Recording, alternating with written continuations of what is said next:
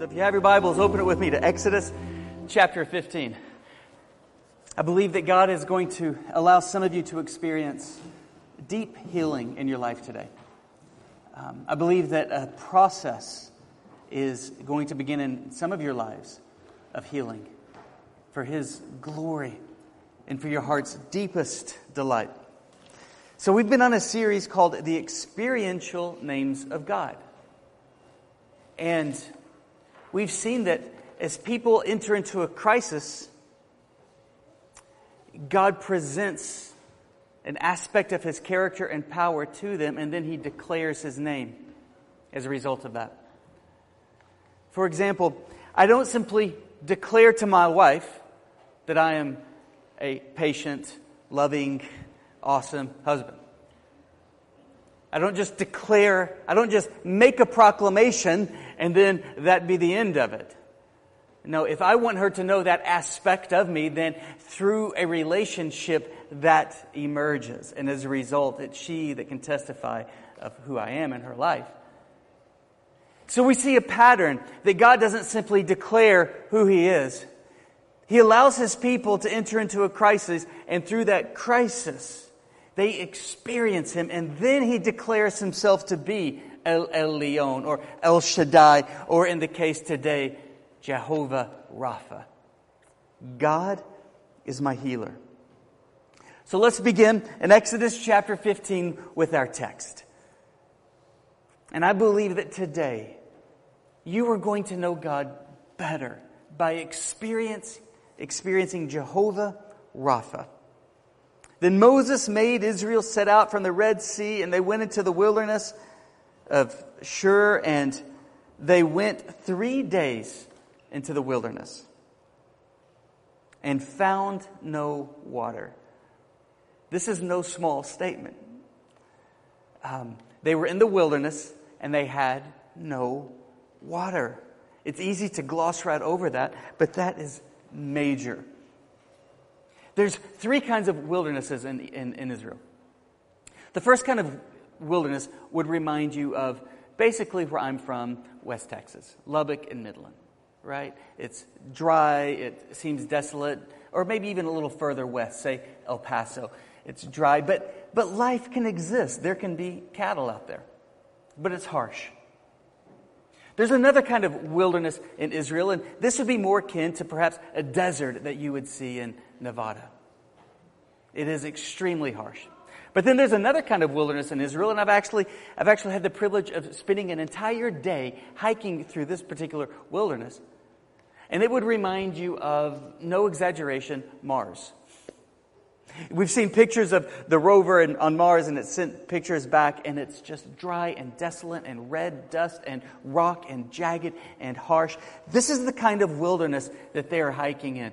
And they're hiking here for no less than three days, and they don't have, guys, they don't have a drop of water. And so what they are about to do is die. And so they are grumbling about it. Verse 24. And the people grumbled against Moses, saying, What shall we drink? And you're going to see a pattern in the people of Israel. They grumble a lot. They grumble, grumble, grumble. And when they're not grumbling, they're grumbling. This is what they do. They grumble. And they're saying, Look at where you've brought us. We have nothing to drink. And in verse 25, Moses cried out to the Lord, and the Lord showed him a log, a piece of wood. He threw it into the water, and the water became sweet. And there the Lord made for them a statute and a rule. And there he tested them. You see this? This pain, this adversity, this wilderness experience wasn't random. It was intentional. It was purposeful by God. It was God who led them through the wilderness with no water for three days. It wasn't Moses' clumsy leadership. It was God who led Israel into the wilderness, saying, and God said, if you will diligently listen to the voice of the Lord your God and do that which is right in his eyes, and give ear to his commandments, and keep all his statutes. I will put none of these diseases on you that I put on the Egyptians. Remember the ten plagues? For I am the Lord your healer, or for I am Jehovah Rapha. Verse 27. Then they came to Elim, where there were 12 springs from the wilderness to 12 springs of water, 70 palm trees, and they encamped there by the water. All right, let me pray. Father, I pray in Jesus' name that every person here would experience you as Jehovah Rapha at their place of deepest need. And we pray this in Jesus' name. Amen. The first thing that we see is that God the Father revealed himself as Jehovah Rapha in the Old Testament. Jehovah Rapha is revealed by God the Father in the, whole, in the Old Testament. I am the God that heals you. And we're going to see in this text, it's actually quite packed. We're going to see that there's at least four healings that emerge in this text. There are four healings that God is deeply interested in our lives. The first healing is circumstantial or physical healing. Circumstantial or physical healing. Let's look at verse 23. When they came to Marah, they could not drink water at Marah because it was bitter. So they are in desperate need for some circumstantial healing and quick. So picture this scene. There's a million Hebrews. They think they're about to die. Then up in the horizon, they see something glistening. And they, they think, is that just a heat wave that's causing the, the horizon to glisten? Or could that be water? So they continue to hike and they realize it is water. And they continue to, to, to pick up their pace and they get closer to the water and now they're running to it. And the younger men, they sort of outrun everybody else. And by now, the whole camp realizes water is ahead and there's laughter and they're running and they run into the water and then men with, with babies are take, bringing containers to fill up to take back to their wife and kids and they run into the water and they're splashing and some might even splash one another or playfully tackle one another because all of their hearts are overflowing with joy. And then as they run, they just collapse into the water. And then they, they make cups out of their hands and they just start lapping up water. And then quickly they start spitting that water out and coughing that water out. And then you, you hear them say to one another, don't drink it, the water is bitter, it's bitter. Some ignore that because of their stubbornness, their flesh, they indulge their flesh, they drink, and they pay the price for it. They are at water that is bitter. Their circumstances are bitter. And this is why God brought them here to see that He's the God who translates bitter circumstances into sweet circumstances. Isaiah chapter 61, verse 1 through 3. The Spirit of the Lord God is upon me because the Lord has anointed me to preach good news to the poor. Watch, watch how God has a desire to translate bitter circumstances into sweet to bind up the brokenhearted, to proclaim liberty to the captives, to open the prison to those who are bound, to proclaim the year of the Lord's favor, and the day of vengeance of, of our God, to comfort all who mourn, and to grant those who mourn in Zion. Watch this, to give them beauty instead of ashes, gladness instead of mourning, praise instead of a faint spirit, that they may be called the oaks of righteousness. Let me ask you something. Is there something in your circumstances today that is bitter? And you're in a crisis, and you deeply need God to translate it into something that's sweet. God delights in translating bitter circumstances into sweet. But there's another reason that they're here, and this is not simply by God's design so they can experience circumstantial healing. There's another reason, and it's to experience deep mental and emotional healing. Do you remember what I mentioned to you was Israel's favorite pastime? It wasn't baseball, it was grumbling. They grumbled, grumbled, grumbled. They had bitter hearts. In fact, there's a story about a first grader who was always making ugly faces at his classmates and he was scaring the little girls and they complained to the teacher and the first grade teacher says to the little boy, Jimmy, when I was your age, my teacher told me that if I made ugly faces like that, that my, phrase, my, my face would freeze like that. And Jimmy said to his teacher, well, you can't say that you weren't warned. but you know, this is true about bitterness, isn't it? It starts in our heart and in our minds and it freezes our face. It's the truth. You can point a p- person with bitterness out in a crowded room of people. And there's something about them that just evaporates the joy and the peace from the atmosphere.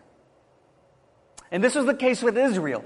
Their face froze and was contorted with bitterness, and they were grumbling.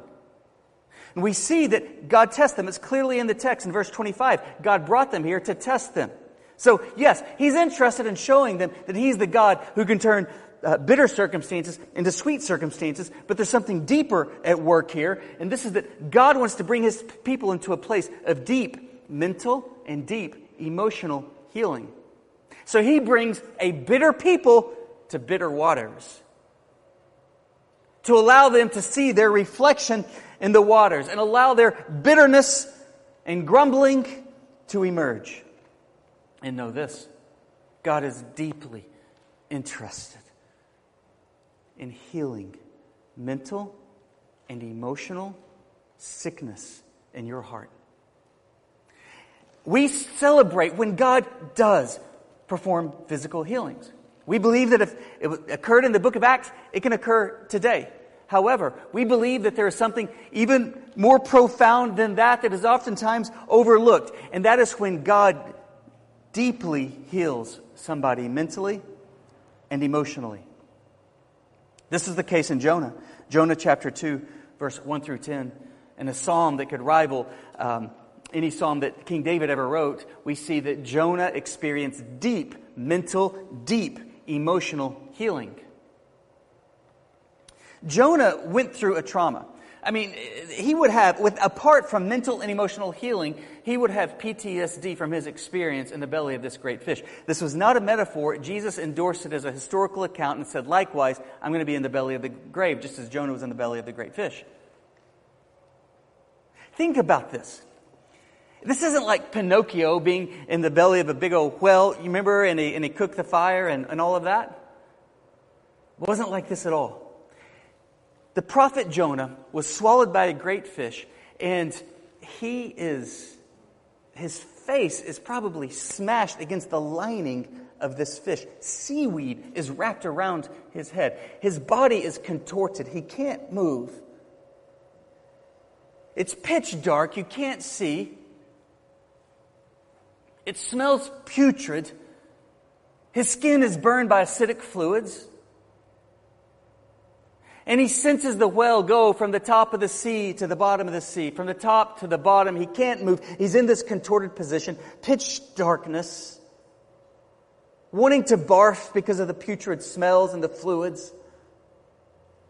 He can't even move his face. He can't even move enough to take the seaweed off of his head. And he's in this position entirely out of control, riding the big fish's movements from the top to the bottom of the sea for three days and three nights. And then he prays in Jonah chapter 2, verse 1 through 10.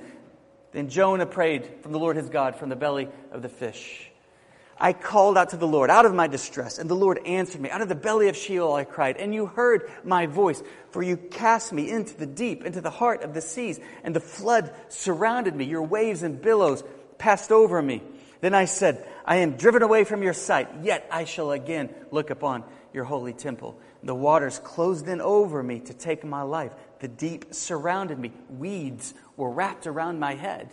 And at the roots of the mountains, I went down to the land whose bars closed up over me forever. Yet you brought my life out of the pit, O Lord, my God. When my life was fainting away, I remembered the Lord. And now my prayer came to you into your holy temple. Those who pay regard to vain idols forsake their hope of steadfast love. But I, with the voice of thanksgiving, will sacrifice to you what I have vowed I will pay salvation belongs to the Lord. And the Lord spoke to the fish, and it vomited Jonah out. Now, Jonah had deep dialogue with God and experienced deep mental and healing from what he would have otherwise encountered uh, PTSD as a result of. And God is interested in healing you not just circumstantially. And God is interested in healing you not just mentally and emotionally, but God is also interested in giving you deep spiritual healing. Even deeper than circumstances, even deeper than our, our, our mental or emotional healing, God wants to give you spiritual healing. Exodus chapter 15, verse 25. Moses cried to the Lord, and the Lord showed him a log piece of wood, and he threw it, threw it into the water, and the waters became sweet. This is actually a picture of the gospel of Jesus Christ. It's the wood, the cross of Christ that turns our bitter sins into the very righteousness of God. Elijah experienced deep healing spiritually, emotionally, and mentally, and circumstantially from God. When he was suicidal, he was depressed, he just had a victory, and he was running as far as he could. His circumstances were off. His mind wasn't right. His heart wasn't right. He was exhausted. And then there, the Lord ministered to him. The Lord said, Go into a cliff. Elijah was in a cliff, and there was a, there was a powerful fire. But God wasn't in the fire. And then there was a sand blasting wind, but God wasn't in the wind. And then there was an earthquake, but God wasn't in the earthquake. But then there was this gentle whisper, and that was the voice of the Lord. And through that gentle whisper, Elijah experienced deep spiritual healing. But I believe that perhaps the purest context of God initially introducing himself as Jehovah Rapha is that he is the God who has a heart and an ambition to heal nations. Our text continues. The bitter water was made sweet.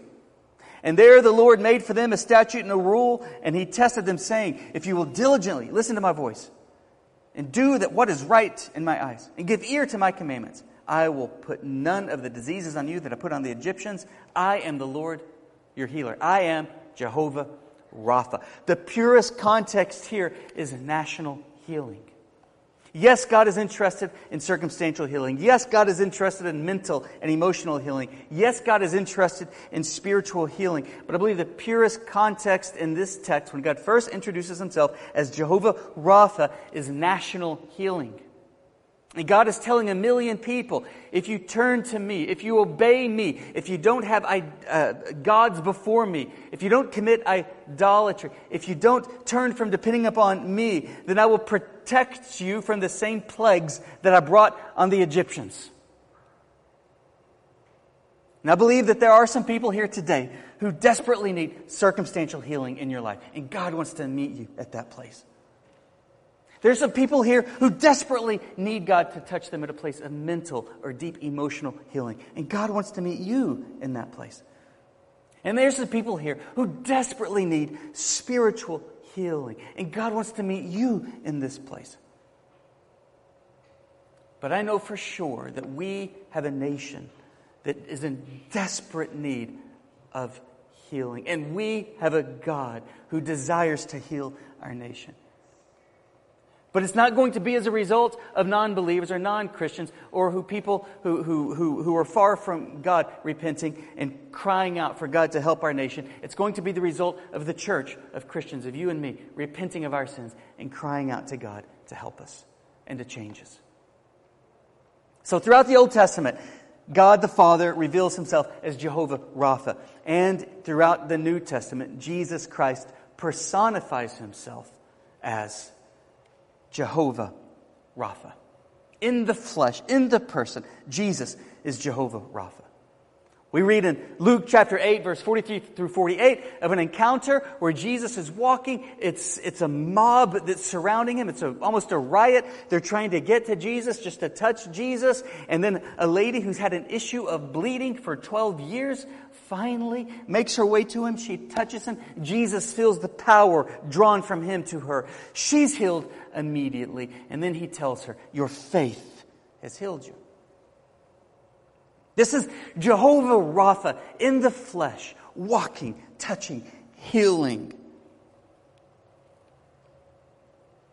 But I want to talk for a moment about some of you who are ex- experiencing and you're weathering the hurt of seemingly unanswered prayer and seemingly unanswered healing. And perhaps you're, you're shy to, to, to pray boldly, believing, expecting, because you've prayed once and that problem persists. Or the answer seemed to be a clear no. Or you have a loved one who you prayed for, maybe you fasted for, maybe you had friends fast and pray, and the answer was no. Or maybe you witnessed unparalleled faith from a godly saint whose body was, was riveted with a disease and they ended up going home. And as a result, you're experiencing the pain of seemingly unanswered prayer. Just let me share this. We've seen God answer prayers mightily, and we've seen God heal people physically, mentally, emotionally, spiritually. And we're praying for a sweeping revival where God heals our nation. But then we've also seen times that God says, not now, or I'm going to answer in a different way, a more beautiful, a more glorious way.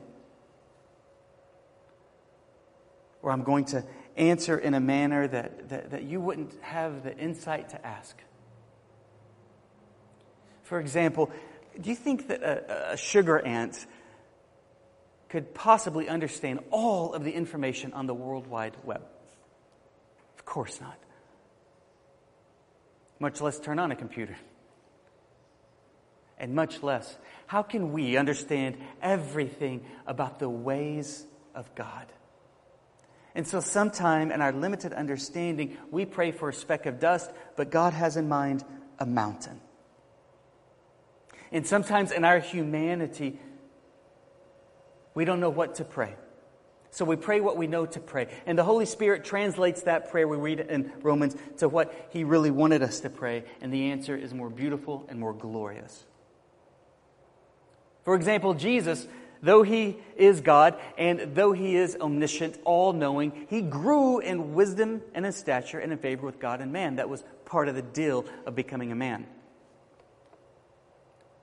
And in the Garden of Gethsemane, in his humanity, he prayed on the eve of his crucifixion, let this cup pass from me. What cup? The cup of drinking the sins of the world and dying on the cross. Let this cup pass from me. But that prayer was denied, wasn't it? And Jesus drank that cup, and he did die on the cross for our sins.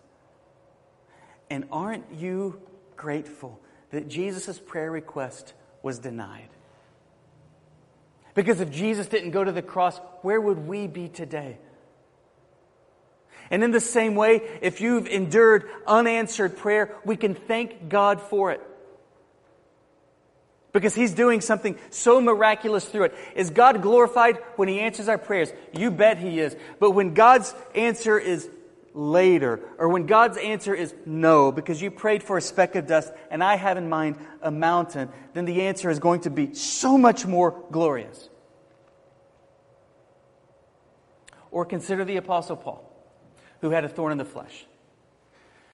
I'll tell you exactly what the thorn in the flesh was. No, I'm kidding. I won't tell you, because I don't really know. Nobody really knows. But I think that the thorn in the flesh was his eyesight. That's my opinion. And here's why I believe that. Paul concluded one of his letters saying, Look at what large letters I'm writing. I'm not dictating this letter, I'm writing it with my own hand. See what large letters I'm using? In another account, Paul was writing to a church who lost their heart for him, and he was trying to win their heart back. And he can say, and he said, I can testify there was a time that you would have gouged out your eyes and given them to me if you could. Couple that with the reality that he was beaten with rods many times. You put that all together. I don't think it's a stretch to consider that his thorn in the flesh could have been his eyesight. And Paul prayed three times that this thorn in the flesh would be removed from him. And yet the answer was no, because my grace is sufficient for you. And as a result of that, Paul walked in humility. And as a result of that, Paul had to depend upon Barnabas. He had to, he had to depend upon Titus. He had to depend upon Timothy. He had to depend upon a team. And as a result of that, we have a third of the New Testament, which we may not have had otherwise. So I thank God that Paul's prayer request was denied. So sometimes God says yes, and it's glorious. Sometimes God says yes, but later. And sometimes God says, uh, You prayed for a speck of dust, and I have in mind a mountain. And that is the most glorious of all. Because this much we know about God, He cannot be put in a box. Does God heal? Yes. Does God sometimes choose to heal in eternity more gloriously? Yes. Do we understand His ways? No. And we're never commanded to understand His ways. We're simply called to trust Him and to praise Him, even when we don't understand, and especially when we don't understand His ways. We trust Him and we praise Him. We are never, ever called to understand God. We are only called to trust Him. Trust in the Lord with all your heart. Lean not on your own understanding. In all your ways, acknowledge Him, and He will direct your steps. God is not a formula. How many times, for example, did God appear to somebody in Scripture through a burning bush? Multiple choice one, three, or five. Good job, Christina. One time. Why? Because God's not a formula, and He doesn't want us pursuing a burning bush. He wants us pursuing him. One time, Jesus healed somebody of blindness by simply saying, Receive your sight, and the guy had 20/20.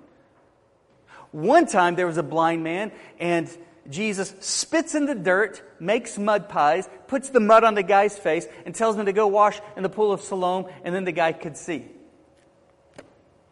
One time, Jesus walks over and he just flat out spits in a blind guy's eyes. And as a result of that, he could see. What is the point to this? The point is that God is not a formula. We can't put him in a box.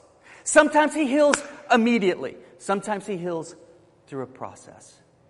Sometimes we think we know what he's up to. Other times we have no idea, but we trust him. And his ways are always glorious.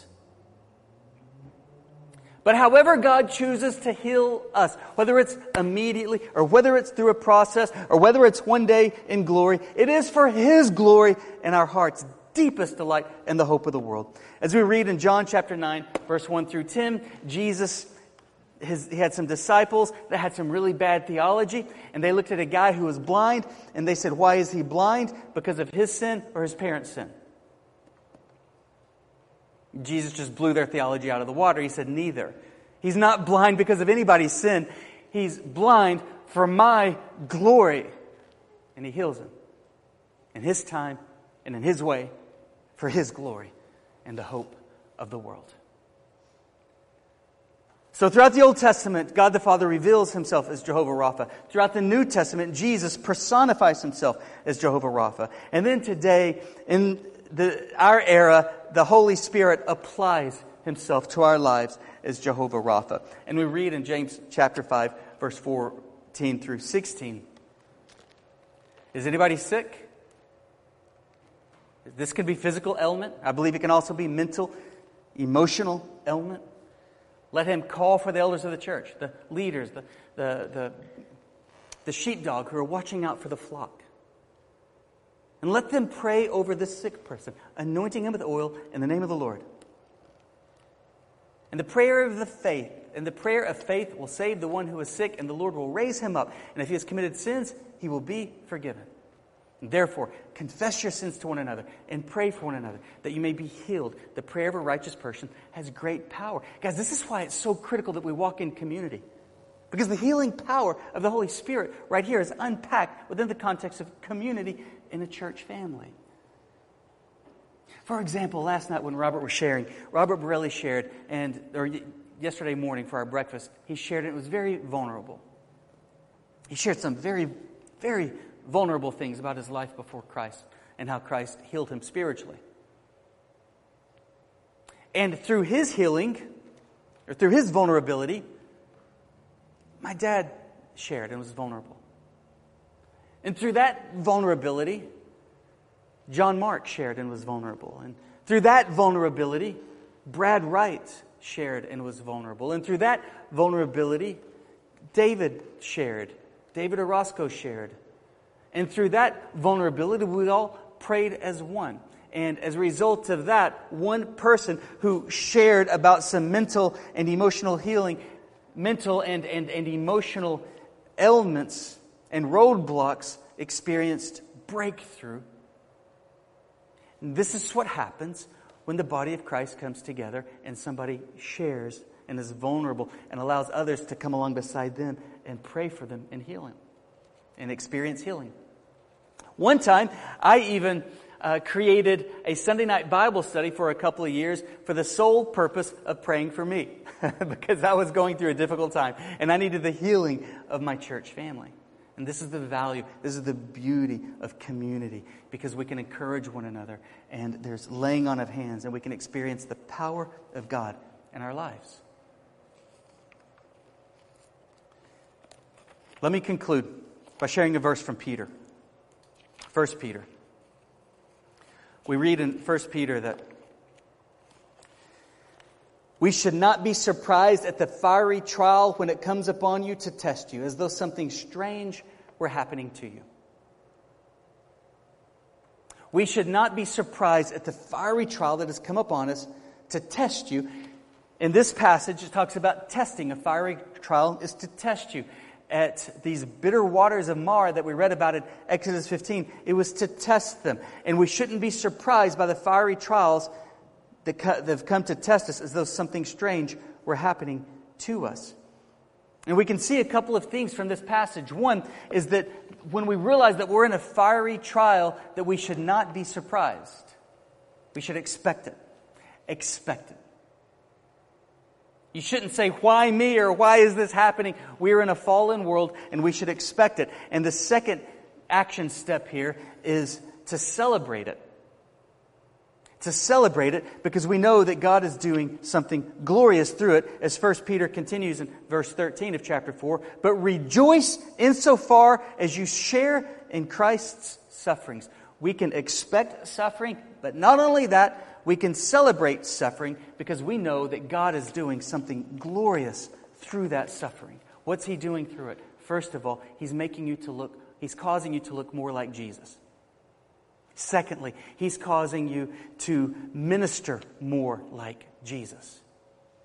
Thirdly, He's causing you to know Jesus more. And it is going to be worth it. Through your suffering, you will look like Christ, you will minister like Christ, and you will know Christ in a manner that you would have never known him otherwise. Why? Because God wants to meet you at your place of deepest need. When you're totally dependent upon him, and when you cry out to him. Would you stand with me, please? And I believe that God wants to encounter some of you at your place of deepest need. And he wants to touch you at your place of circumstantial need with his healing power, or your mental or emotional need and touch you with His healing power, or at your place of spiritual um, need and touch you with His cleansing and forgiving power. Would you allow Him to do that? And for anybody who has weathered the storm of seemingly unanswered prayer, know that God is good and God is trustworthy and God is glorious. And you're in good company because Jesus himself had his prayer request denied. But could you imagine where we would be today without that? You're in good company because the Apostle Paul himself had his prayer request denied. And again, where would we be without that? And if for some reason your healing is deferred, if for some reason a healing was denied, or if for some reason healing was appointed for eternity and not time, for heaven, not here, then it's because God has something beautiful and profound. Just look at Paul's thorn in the flesh and the anointing that flowed out of that for the hope of the world. But we know that God is a healer. And sometimes, as Jesus said to one blind man, receive your sight, he heals instantly. But when he said to another blind man, here's this mud, go wash in the pool, and it's a process. I believe that through the process, God is healing more gloriously. And here's why I believe that. When God heals you in a moment, praise God. But when God heals you through a process, and that process might take a decade or more, or a lifetime. I believe that that is God's greatest glory because consider that it took him only six days to speak the universe into existence. Just six days. It took him just a day to make mankind. It took him just a day to carve out the canyons, just a day to fling stars into infinite space. Can he just say the word? Of course. But when he ushers you through a process, if it took him just six days to create the universe and everything within it, imagine the glory that he's cultivating in your heart and mind through a process. Imagine the hope that is going to resound through this process to the rest of the world. Imagine how you're going to know him and celebrate him through this process. And it's going to be worth it. It is going to be worth it. However, God chooses to heal, whether it's in a moment or whether it's through a process, however, God chooses to heal, it's going to be worth it and you won't be able to contain the praise of your testimony that's being cultivated and forged in this trial right now. Consider Hosea and his wife, Gomer. She was unfaithful, and they had three kids, and not a one of them was his.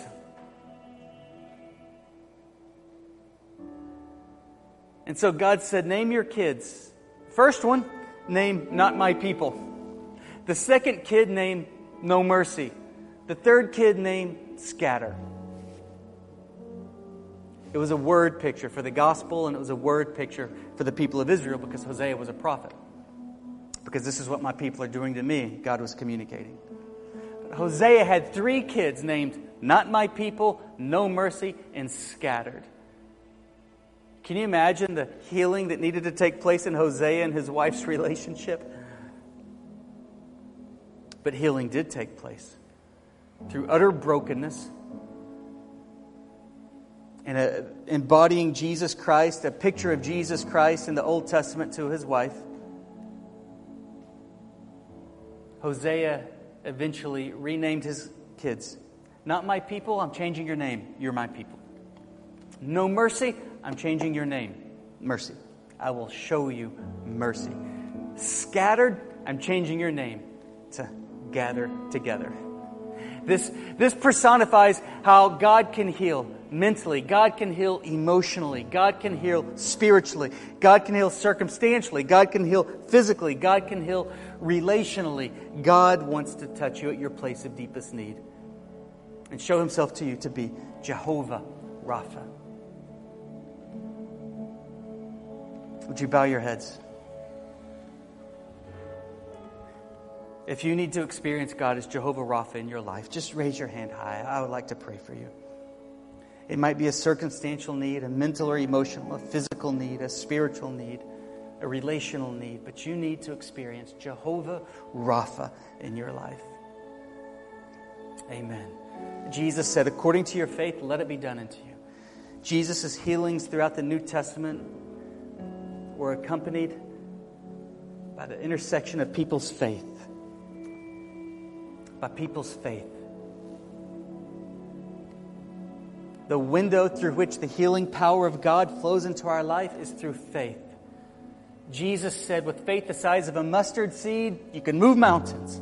It's through faith that we experience the power of God at our place of deepest need. How much faith? Jesus said, the size of a mustard seed. How much faith is that? Just enough to ask, just enough to cry out to the Lord, just enough to call upon the Lord. Condemning accusations of the enemy will say something like that. You don't really believe, or you don't believe enough, or you don't expect enough. Jesus said, forget about all of that. It's faith the size of a mustard seed. And how much faith is that? Romans 10 13. For all who call upon the name of the Lord shall be saved. Do you have faith to call upon Jesus Christ? To be Jehovah Rapha at your place of deepest need? Let's call now.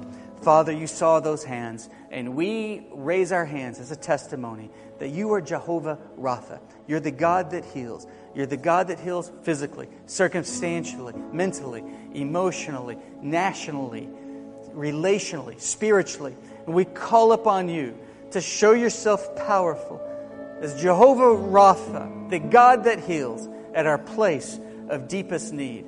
We pray that at this moment, right now, your healing power would touch somebody at their place of deepest need. At this moment, right now, your healing power would instigate a process that will bring you glory and your child's deepest delight. At this moment, begin a process of healing and restoration that will bring hope to the world. And we pray this in Jesus' name. And in our response time, worship with all of your heart and just call upon the Lord throughout our worship to be Jehovah Rapha at your place of deepest need. You know, I mentioned that the direct context for our text was in relation to national healing and national preservation. And that text corresponds, it corroborates with 2 Chronicles 7.14. You know, if my people are called by my name will humble themselves and turn from their wicked ways and seek my face and pray, I'll hear, I'll heal. And our nation needs healing. Our nation is divided. It, our, our nation is hateful, it's sarcastic, it's immoral. We, we, we drive the demand for pornography. We, our, our nation drives the demand for sex trafficking in the entire world. Our nation deeply needs healing. And this is a result of the people of God praying with hearts that are repented, with hearts that are broken, not angry at lost people, not ticked off at lost people because they, they don't understand or they're on the other side of the aisle or they, they're, they're frustrating to us politically. No, we, we have to be broken for lost people. And to be honest, I, I don't see a lot of brokenness in the church. I see a lot of anger in the church. I see a lot of indignation in the church at lost people, but I don't see a lot of brokenness in the church for lost people. This is why revival tarries. The church isn't repentant, the church is ticked off at lost people. Revival will continue to tarry, and our nation will continue to crumble until the church repents and is broken for lost people. And with hearts that are fully repented, cry out to Jesus to save our nation and to draw lost people to himself. Let's, let's pray that now, and this will be our dismissal prayer. Father, we thank you that you're a God that heals. That is abundantly clear. You are a God of all power and authority. We don't pretend to understand your ways, and when we don't understand you, we resolve not to be offended at you. We trust you. Because you are good and you're glorious and you're faithful. And right now, we pray as a church, and we pray that this prayer of united hearts would ignite a sweeping wildfire throughout Fort Worth, and it would continue on throughout our nation. We as a church repent of being more indignant at and ticked off at and angry at lost people than broken for them and, and concerned about the condition of their soul and the destiny of their eternity. Lord, we, we repent of bitterness and we pray for brokenness. And we pray that people far from you would realize that there's a God who loves them and who went to the cross for them so that they wouldn't have to uh, spend eternity without Him. Lord, let a lost United States of America turn to you with their whole heart and call upon the name of the Lord to be saved. And Lord, we pray for people to know you. We pray for broken people, lost people to be convicted of their sins and turn to you as the Lord and Savior. But how will they believe if they don't hear? So utilize us to share with our friends, to share with anyone everywhere that God loves them and God will save them. And Lord, we pray for repenting in our own heart. We repent. We turn from our own sins and we turn to you, Lord. We cast down anything that's incons- inconsistent with your absolute holiness, your absolute purity, and your brokenness and your compassion for a lost and dying world and the hurting among us. God, we pray in Jesus' name, heal our land. Heal our land. Amen.